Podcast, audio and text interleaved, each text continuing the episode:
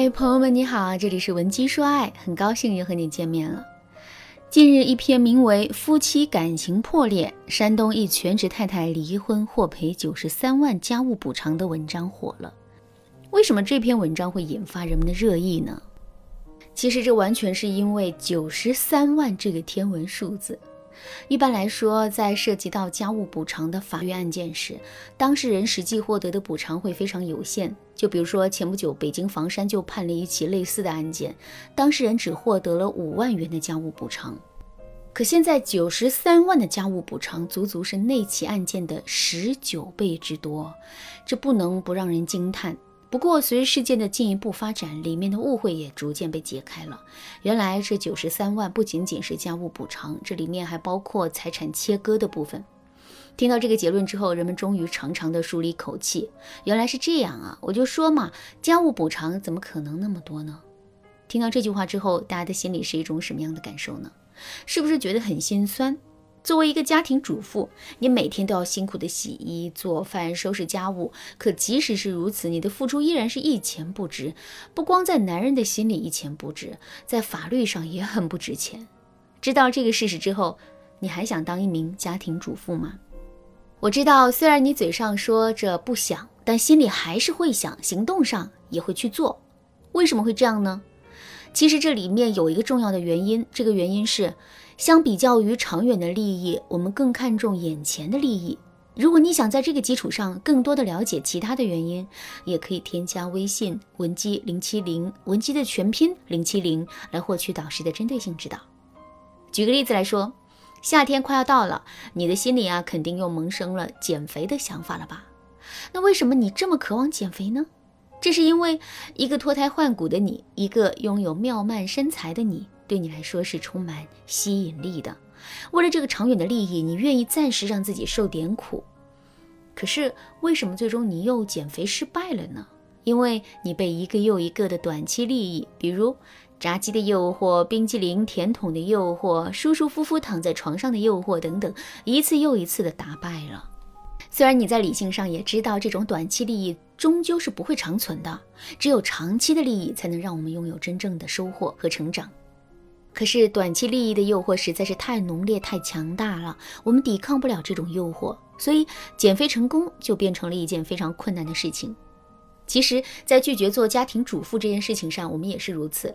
虽然我们在理性上也知道家庭主妇注定是一个风险极高且费力不讨好的工作，可是这个结果并不会在短时间内呈现啊。而且选择做家庭主妇之后，我们就不用工作了，也不用面对社会上的种种压力，只需要把这个小家经营好就可以了。这种马上就能获得的舒适和享受，势必会对我们造成巨大的诱惑，进而让我们放弃抵抗，心甘情愿地做一个家庭主妇。如果真是这种情况的话，我们到底该怎么做才能让自己抵抗住这些短期诱惑呢？很简单，我给大家介绍一个方法，叫做恐怖营销法。什么是恐怖营销呢？恐怖营销是广告学里的一种营销手段。具体来说，就是为了让受众更加深切地体会到一件事情可能会带来的后果，广告主会直接把不好的结果真实的展现出来。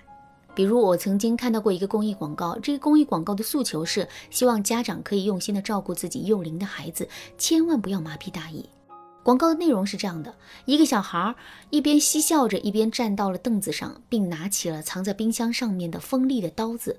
小孩子不知道刀子的厉害，竟然用尖刀冲着自己，比划出各种危险的动作，甚至有好几次都险些从凳子上摔下来。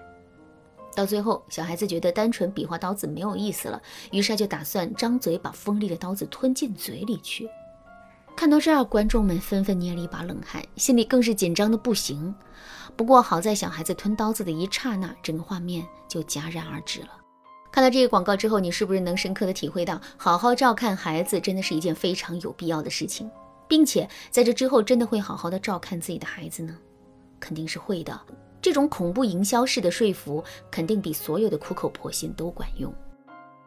同样的道理，在说服自己不做家庭主妇的过程中，我们也可以用这种方法来让自己断绝做家庭主妇的念头。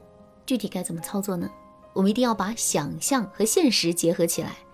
所谓的想象，就是我们可以畅想一下，如果我们选择了做家庭主妇，五年之后、十年之后，我们的生活会变成什么样？